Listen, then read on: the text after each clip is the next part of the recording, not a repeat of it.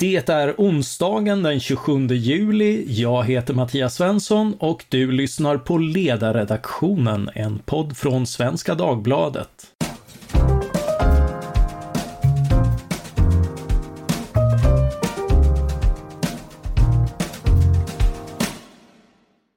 Sommarsol och lata dagar hoppas jag åtminstone är en del av tillvaron för er som lyssnar. Eh, som ni märker kommer ledarredaktionen ut lite mer sporadiskt så här under sommaren. Men det ger också tillfälle att fördjupa sig i annat än strikt dagspolitiska trätoämnen.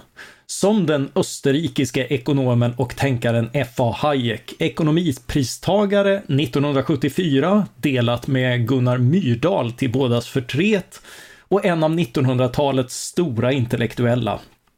I våras gav Timbro förlag ut ett mastigt litet urval av Hayeks texter och föredrag från hans långa karriär under titeln Spontan ordning F.A. Hayek i urval.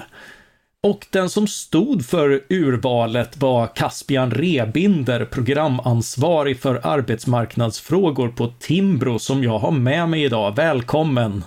Tack så mycket! Finns det någon hisspitch till den här boken? Varför ska man läsa 500 sidor av F.A. Hayek denna sommar eller i höst? Jag tycker alltid att det är svårt att motivera varför man inte skulle läsa 500 sidor till av Hayek. Men det är kanske inte alla som tänker riktigt så. Eh, då skulle jag säga att Hayek är ju utan tvekan en av de viktigaste tänkarna under 1900-talet. Men också en av samtidens viktigaste röster. Han påverkade ju i högsta grad liberalismens och eh, politikens utveckling, framförallt under den andra halvan av 1900-talet, eh, ganska rejält. Var en stor inflytelserik eh, in, eh, inspirationskälla för många politiker och många makthavare. Eh, men även idag, eh, 40 år efter att hans sista bok kom ut, inte riktigt men nästan, eh, så är de idéer och de perspektiv som han lyfter fram otroligt viktiga för att förstå hur samhället fungerar, hur information fungerar, vad, vad som är poängen med marknader, vad som är poängen med mänsklig interaktion och samverkan. Eh, och eh, också varför politiken så ofta misslyckas med det den tar sig för. Och eh, att politiken misslyckas, det ser vi ju till höger och vänster eh, hela tiden varje dag och eh, det, det kan ju vara kul att förstå varför. Eh, bara det är ju ett gott skäl att läsa Hayek. Så det är en bok för den som vill se igenom eh, det eh, dagspolitiska.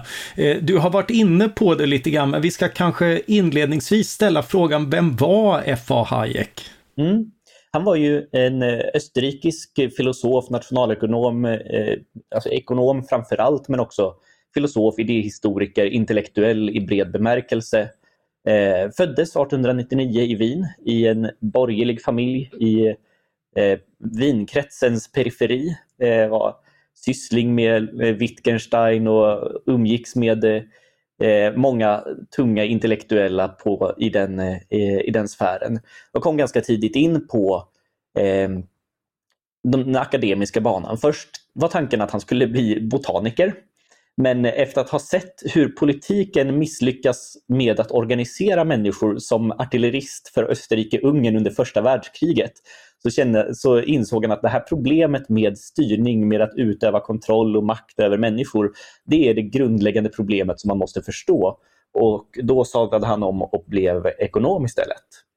Eh, sen flyttade han då till London, var var nationalekonom och föreläsare vid LSI och eh, London School of Economics och eh, har sedan varit eh, i, på Chicago-universitetet under senare delar av 1900-talet för att slutligen avrunda sin geografiska turné i världen till, i eh, Tyskland. Ja, en liten intressant detalj apropå botaniken var ju att pappa Hayek sålde sin stora samling till eh, Göteborgs botaniska trädgård för att få ihop pengar efter första världskriget. Det framgår i boken Farfar var rasbiolog.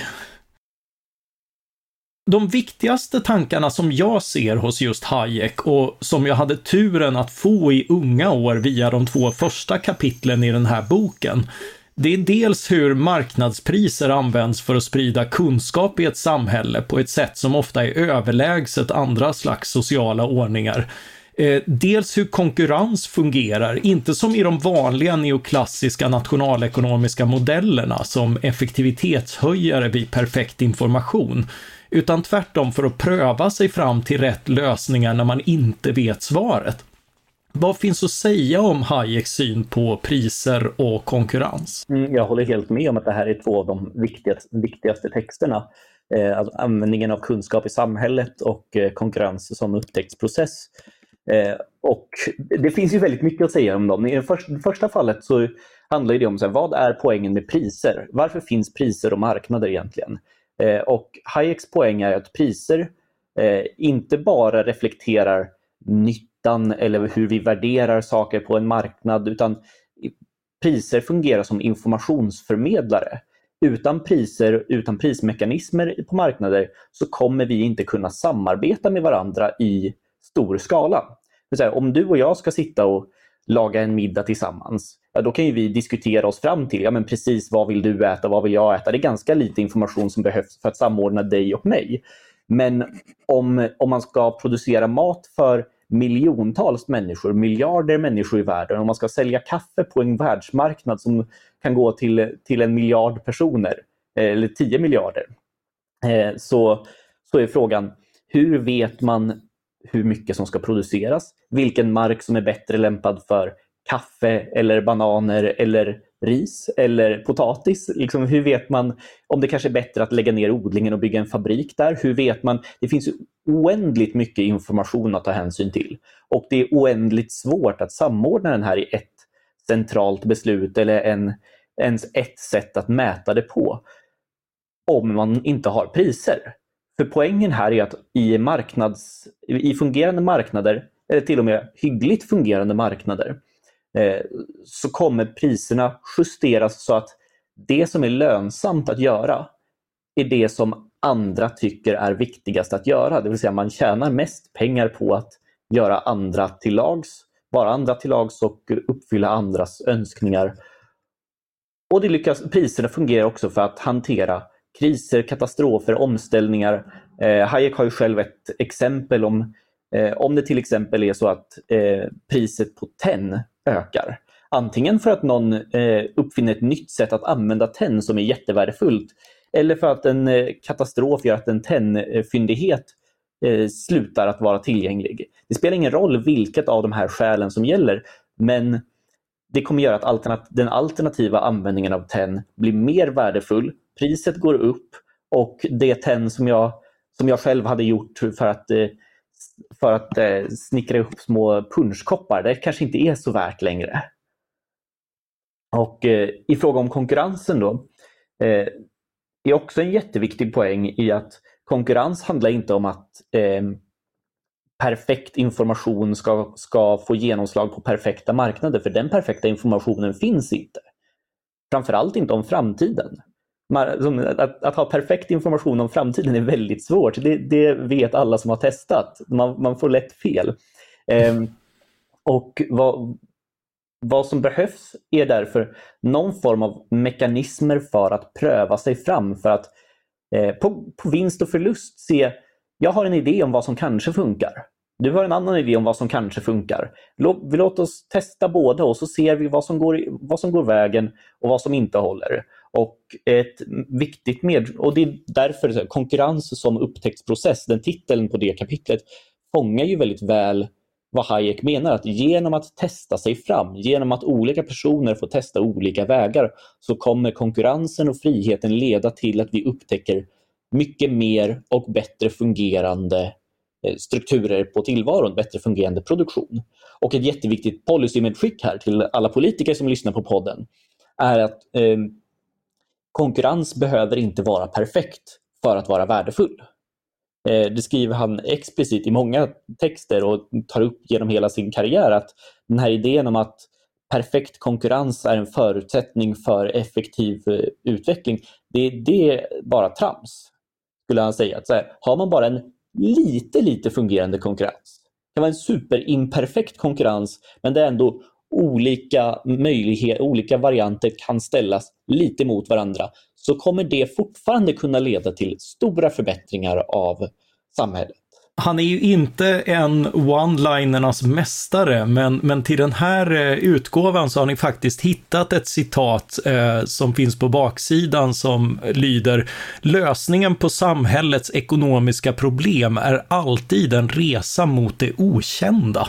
Ja, jag tycker det är väldigt, väldigt fint och eh, väldigt träffande att vi vet inte vad samhället eh, kommer att föra med sig. Vi vet inte hur hur det kommer utvecklas i framtiden. Men vi vet att det finns någonting som kommer, någonting okänt och vi kan jobba för att det ska bli lite bättre. Eh, ja, och, och då hjälper ju de här institutionerna oss att, att, att göra det. det.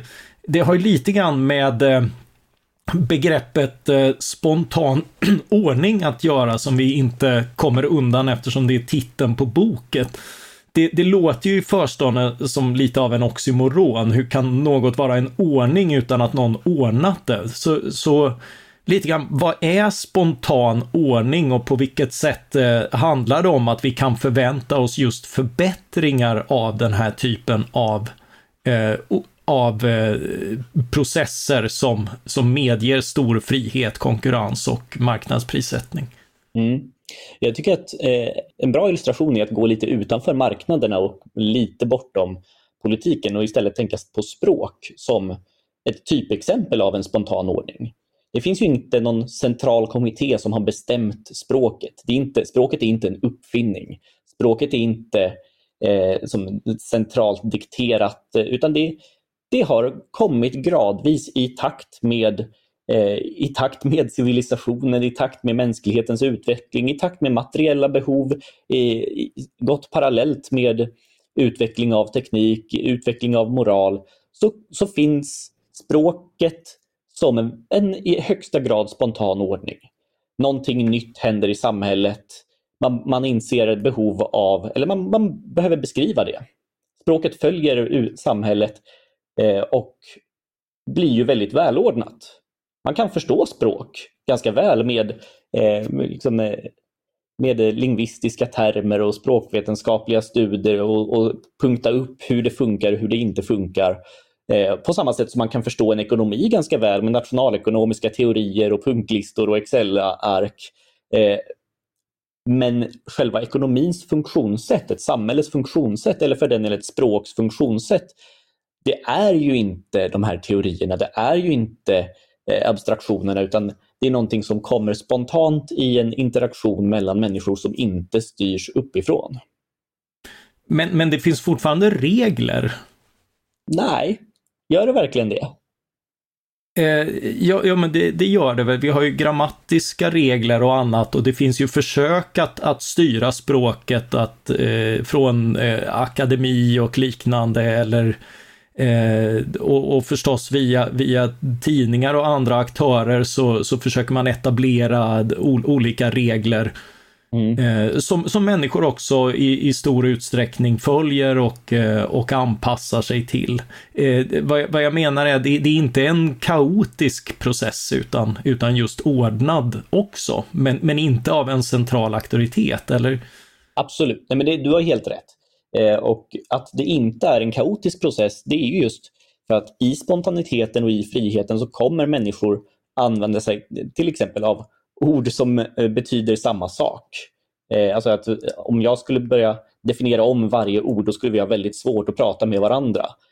Det skulle vara ogynnsamt för oss båda. Det finns ett intresse för alla inblandade att använda sig av ett liknande språk, att förhålla sig till moral på ett liknande sätt. Alltså ordningen uppstår genom interaktionen. Ordningen uppstår spontant. Det är klart att man kan eh, som en hjälp på traven skriva eh, grammatiska tjocka böcker eller liksom eh, sam sammanställa hur språket eh, fungerar. Men, men språket har ju fungerat innan någon grammatik skrevs. Språket fanns ju där innan det beskrevs, så att säga. Och på samma sätt Eh, på, på marknader och i, i politiken. Eh, det är klart att staten har en roll att spela och det säger Hayek i högsta grad. Det är inte så att han är en anarkist som vill lägga ner staten. Den har en jätteviktig roll att spela för att sätta upp reglerna, för att sätta upp ramarna, för att eh, beskriva eh, hur man, eh, inom vilka ramar får eh, marknaden vara fri, får människor vara fria och de ramarna ska vara vida, friheten ska vara stor. Men det är klart att det är begränsat och det är klart att, eh, att stat och politik och auktoriteter har en viktig roll att spela. Men den viktiga rollen är ju att möjliggöra, inte att begränsa den här friheten, spontaniteten och ordningen som uppstår underifrån snarare än överifrån. Hayek återkommer ofta till värdet av att det är en anonym process snarare än personer som avgör eh, in, inte bara vilket språk vi, vi använder utan kanske mer i ekonomin hur framgångsrika folk blir och vilka verksamheter som kan expandera respektive lägga ner. Varför är det någonting bra? Det låter ju både slumpmässigt och irrationellt. Alltså det, det enkla svaret är ju helt enkelt för att ingen vet särskilt mycket. Även, även de mest kunniga experterna saknar, saknar information om lokala förutsättningar, om människors preferenser, om eh, hur... Om man tänker att en, en central auktoritet ska börja, eh, ska börja eh, bestämma vem som äter och hur mycket, då borde man kanske ta hänsyn till hur god maten är. Och det tycker ju människor olika om. Och ska en centralplanerare då sitta och fundera kring ja, hur gott tycker Mattias Svensson det är med en liten chokladbit efter maten? Det ska vi ta hänsyn till i vår centralplaneringskalkyl. Det blir helt absurt. Eh, men du kan ta hänsyn till den informationen. Du kan väga den godheten i chokladen mot alla andra värden. Pengarna skulle du kunna lägga på någonting annat. Eh, kalorierna kanske du liksom vill vara snål med, vad vet jag. Eh, det finns ju alla skäl att väga olika saker mot varandra. In i ganska små detaljer som centrala eh, beslutsfattare inte kan ha koll på. Det är ju också hans argument mot, eh, mot auktoritära och totalitära styren, att i den mån det blir en eh, en byråkrati så kanske de inte bara ställer frågan vad är god mat utan, utan vem är den här Mattias Svensson? Är han tillräckligt god för att få, få äta och vad borde han få äta och vad borde eh, folk i vårt parti få äta och liknande. Att, att när, när de här besluten, alltså ransonerings och fördelningsbeslut fattas av politiker Eh, så, så blir vi alla underordnade den på ett sätt som, som blir, eh, även om det gäller ekonomiska beslut, eh, snabbt totalitärt. Det går mm. inte att ha någon riktig frihet under en sån ordning.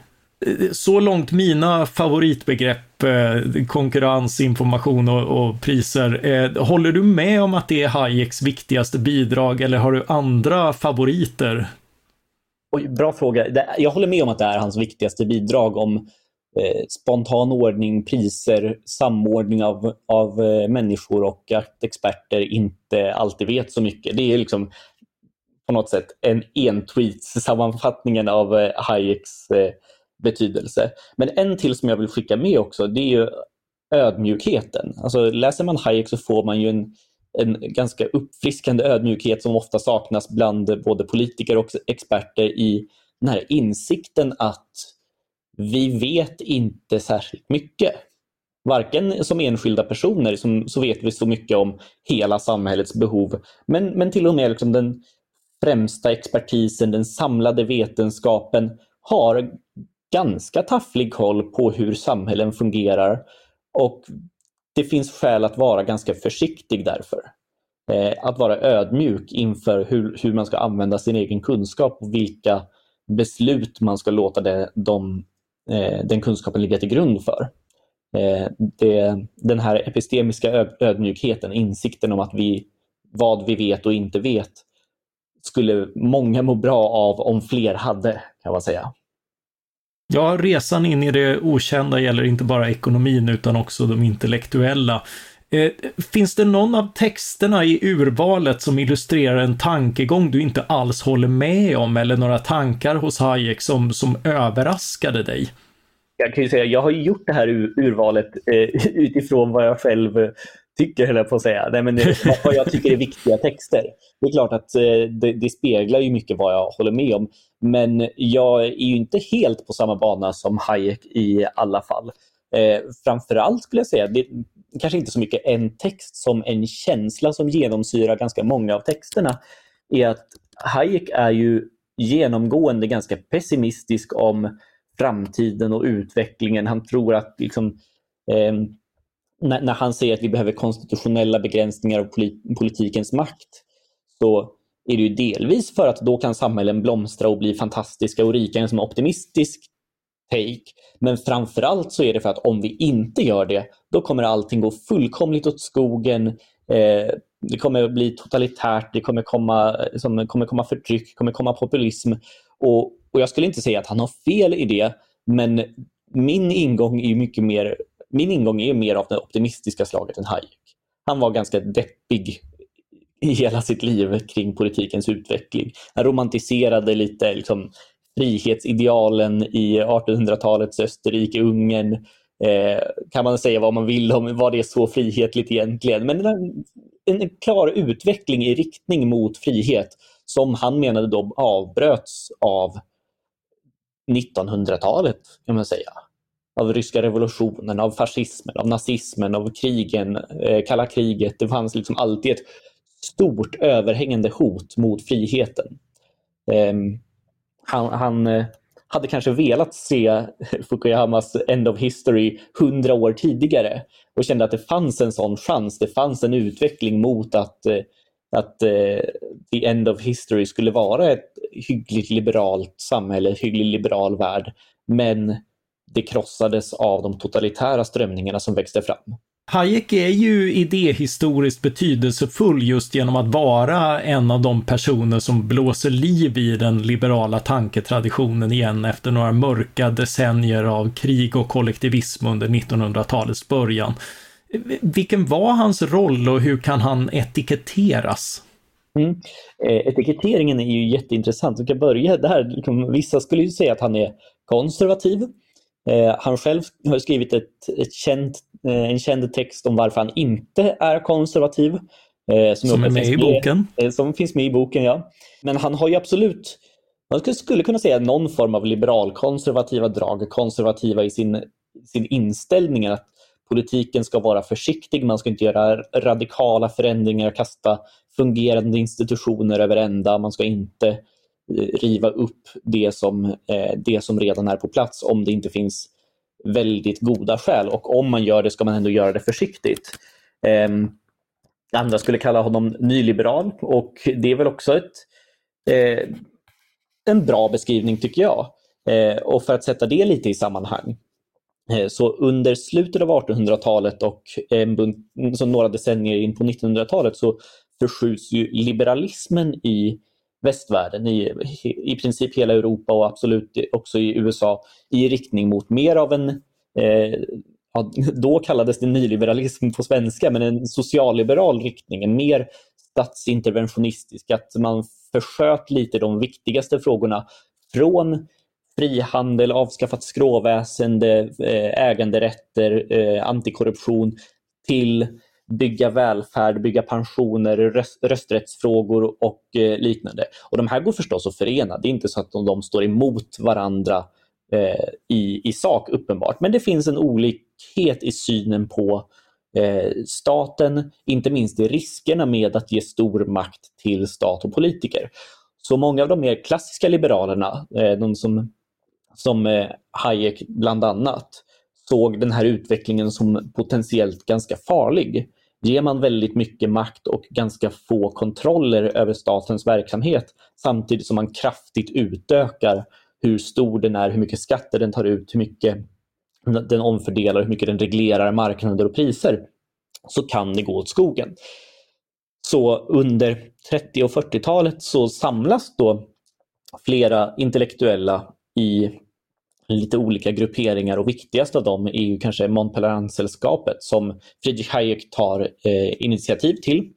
De ses första gången i, i eh, som Genève i 1947 och eh, pratar om, som försöker diskutera tillsammans i hur kan vi återupprätta eh, liberalismens klassiska värden? Hur kan vi åter hitta till eh, fria marknader, individuella rättigheter, tolerans, religionsfrihet, de, de värdena som eh, väger så tungt för ett fungerande samhälle och som var hotade från många håll. Då hade man precis genomgått eh, andra världskriget, en konflikt mellan eh, två av de, mest, de värsta totalitära eh, ideologierna och regimerna någonsin. Men även i västvärlden, den frihetliga demokratiska världen, så såg man ganska stora steg mot socialisering, mot, ska jag inte säga planekonomi i en så stor utsträckning, men ändå större grad av planering i ekonomin. Nedmontering av rättigheter och liknande. Eh, så otroligt betydelsefullt att Hayek här är en av de, eh, de som samordnar en, en eh, renässans kan man säga för liberalismen. En pånyttfödelse av eh, den, de klassiska värdena som liberalismen stod för. Mm, det, det, har ju ibland hävdats att den, eh, den nyliberalism som Hayek ofta sägs ha varit med om att formulera egentligen är en 1900-talskonstruktion utan egentliga rötter hos tidigare liberala tänkare. Skulle Hayek ha hållit med om det? Nej, nej såklart inte. Eller så här, det är klart att det är en 1900-talskonstruktion. Den, den konstruerades ju på 1900-talet och eh, mm. eh, liberalismen följer ju sin tid. Tittar man på 1800-talets liberalism så är det en 1800-talskonstruktion och tittar man på 1700-talets eh, liberalism så är det en 1700-talskonstruktion. Så det är klart att nyliberalismen som är den liberalism som växer fram i inte minst Montpellier-sällskapet och de kretsarna däromkring. Det är klart att det är 1900-talskonstruktion, men den har ju extremt tydliga rötter. Och liksom, tittar man på de, de, inte bara Friedrich Hayek utan också de personer kring honom som diskuterade om de här ämnena, som deltog på Montpellier-mötena, så pekar de ju alltid bakåt på sina rötter, på vad de har läst, på vad de har inspirerats av, vilka idéer som influerar dem. Och det finns djupa, långtgående, viktiga rötter ända bak till Adam Smith, John Locke. Jag skulle säga att Adam Smith är kanske den, mest, den tydligaste startpunkten för den här vad man säga, klassiska liberalismen, eller på nyttfödelsen av den liberalismen. I sin förståelse både för samhällets moral och interaktion och är liksom hayekiansk i ganska stor utsträckning i sin förståelse av mänsklig interaktion även utanför ekonomin. Men också såklart inte minst nationernas välstånd och förståelsen för handel, för företagsamhet, för eh, det rationella egenintresset så att säga. Det ligger i alla människors intresse att samarbeta med varandra. Det är inte så att man måste eh, kväsa folks intressen för att få fram samarbete, utan tvärtom. Låter man människor agera på egenintresse så kommer det bästa samarbetet att uppstå. Det här är idéer som har eh, ja, redan då när Hayek formar sin ideologi i början på 1900-talet så är det en idé som har en 200-årig historia. Så det är inte en konstruktion utan rötter. Eh, individualism är ju en viktig term som ägnas åtminstone ett kapitel. Vad är individualism enligt Hayek och vad är det inte? Mm. Ja, man kan ju börja med vad det inte är. Det, så finns det en kritik mot liberalismen och individualismen som är ganska populär även idag bland eh, konservativa tänkare, inte minst eh, Patrick Denin som skriver om att liberalismen har misslyckats i, i USA. Vi har man skulle kunna nämna Joel Halldorf som har lite liknande teser ibland om att individualismen gör oss olyckliga och slår sönder samhället. Där man ofta blandar ihop individualism med lite av en atomismen kan man säga. Att, eh, idén där är att individualismen skulle vara att varje människa klarar sig själv och har inget att göra med någon annan. Eh, och det är, ju, det är ju såklart, det låter ju inte tilltalande. Om det, inte, om det skulle vara individualism, då är inte jag individualist och inte heller Hayek. Eh, men det han säger är att individualismen handlar ju inte om att individer inte samverkar med varandra, utan om att individer får välja hur de samverkar med varandra. Man får eh, gifta sig med vem man vill, inte med vem klanen bestämmer. Man får eh, handla med vem man vill, inte, vem inte de, bara de länder där politikerna har bestämt att vi inte ska ha tullar. Man får jobba inom eh, vilket yrke man vill, inte begränsat av ett skrå eller ett fack. Eh, utan individualismen är ju inte ett alternativ till gemenskap utan ett sätt att göra gemenskap som är mycket bättre än tvångsmässiga sätt, eh, påtvingade eller auktoritära sätt att utforma gemenskaper. Ja, en vanlig kritik mot individualismen är att den är självupptagen och inte låter människor leva för något högre eller större. Ett citat som jag fann mycket tänkvärt av Hayek är detta som visar att det är precis tvärtom. Han skriver, vad individualismen lär oss är att samhället är större än individen bara så länge det är fritt. Så länge det kontrolleras eller styrs kommer det att begränsas till den individuella tanke som kontrollerar eller styr det. Ändå är det friheten som kallas för tom. Hur, hur kan det komma sig? Jag vet inte, jag tycker det är jättekonstigt. Om man pratar till exempel om fri konst eller fria medier, då är de flesta med på banan och säger att ja, men konsten blir faktiskt inte tommare eller sämre för att vi inte har en konstmyndighet som bestämmer vilken konst som ska produceras.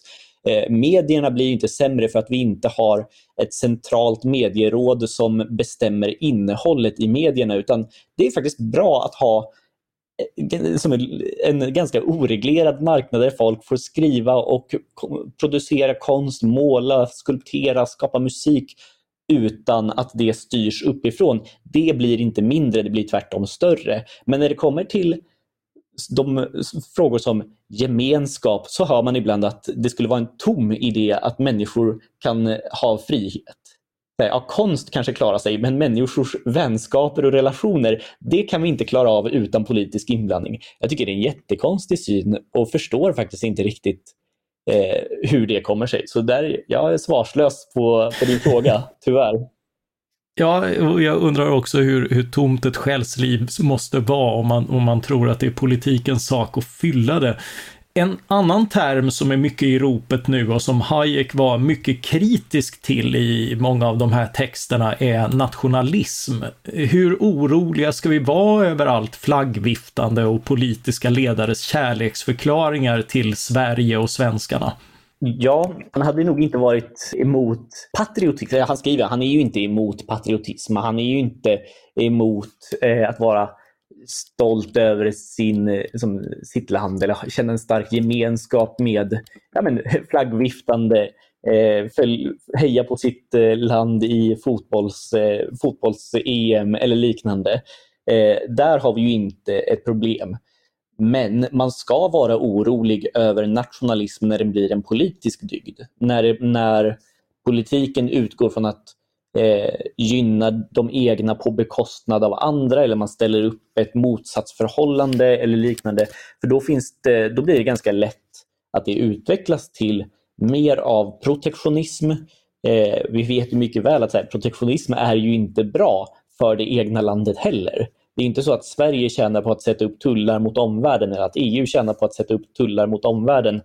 Eh, men det, hur, hur väl vi än vet det som ekonomer och bildade samhällsvetare och frihetliga liberaler här, så är det många, både politiker och, eh, och eh, människor i sam, som hela samhället, som är ganska positiva till protektionism. Och börjar man vifta för mycket med flaggor som politisk dygd, göra nationalismen till, eh, till ett, en, eh, ett riktmärke, så finns ju risken att, att eh, protektionismen ökar, att handeln minskar, att, mo, att motsättningar och spänningar mellan länder eh, blir större, att eh, risk för, för väpnad konflikt kan öka, att eh, samarbeten och eh, internationella avtal om allt från som, immaterialrätter till handel till skydd av eh, till exempel ingångna äktenskap, att man som ett ömsesidigt erkännande av äktenskap som man har ingått i olika länder kan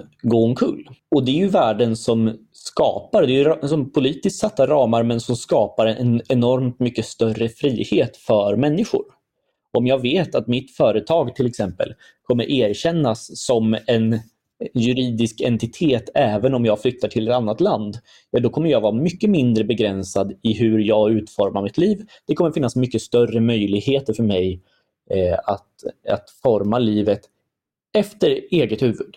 Hitta de gemenskaper som jag vill, på individualismen där. Så eh, oroliga över de politiska trenderna men inte över eh, flaggviftande. Eh, det är ju ändå val om inte allt för många veckor. Eh, vad har partierna och den som vill styra landet att lära av F.A. Hayek? Moderaterna vill till exempel få ordning på Sverige. Hur får man det? Ja, jag vill få spontan ordning på Sverige. jag, jag, tror att eh, få ordning på Sverige, det finns ju mycket klokt i eh, Eh, det finns mycket som inte fungerar i, i samhället och i politiken och det kan man rätta till både genom i vissa fall bättre typer av regleringar av energimarknaden, kanske bättre brottsbekämpning. Det finns ju mycket ordningsskapande insatser som staten kan och bör göra. Men det, det, finns ju också en del oroväckande inställningar från både Moderaterna och, i, och många andra partier att få ordning på Sverige betyder ibland att få ordning på eh, marknader och styra dem i rätt riktning. Att se till att eh, bensinpriserna hålls låga trots att, eh, trots att vi har en ganska naturlig eh, utbudschock här. Som vi har ett krig som slår ut mycket av tillgången eh, till, eh, till gas och olja. Ja, det är klart att eh, priset går upp om man då försöker reglera ner priset eller försöker kompensera för de här, den här prismekanismen och inte låta marknaden anpassa sig, då kommer man bara skapa större problem, större kostnader i en annan ände. Eh, och vi, vi ser ganska mycket eh, försök att kompensera för priser, justera, eh, justera marknader eh, och eh, få få ordning på Sverige skulle man kunna beskriva det som. Det är säkert ambitionen i alla fall. Men resultatet blir ju det omvända. Resultatet blir ju tvärtom att eh, den politiska styrningen skapar en oordning, en oförutsägbarhet och väldigt stora kostnader. Bättre vore ju att staten i de flesta frågor tog ett, ett rejält steg tillbaka. Ibland kanske bara ett halvt steg tillbaka, ibland några fler. Eh, och lät marknader och människor fungera fritt i en spontan ordning. Ja, men vilka fina avslutningsord och vilken uppmaning till det politiska samhället. Tack så mycket Caspian Rebinder, ansvarig för texturvalet till boken Spontan ordning, F.A. Hayek i urval för din medverkan. Tack så mycket. Tack också till alla er som har lyssnat. Eh, maila era spontana synpunkter till ledarsidan svd.se och bli en del av den sociala ordning som gör oss bättre framöver.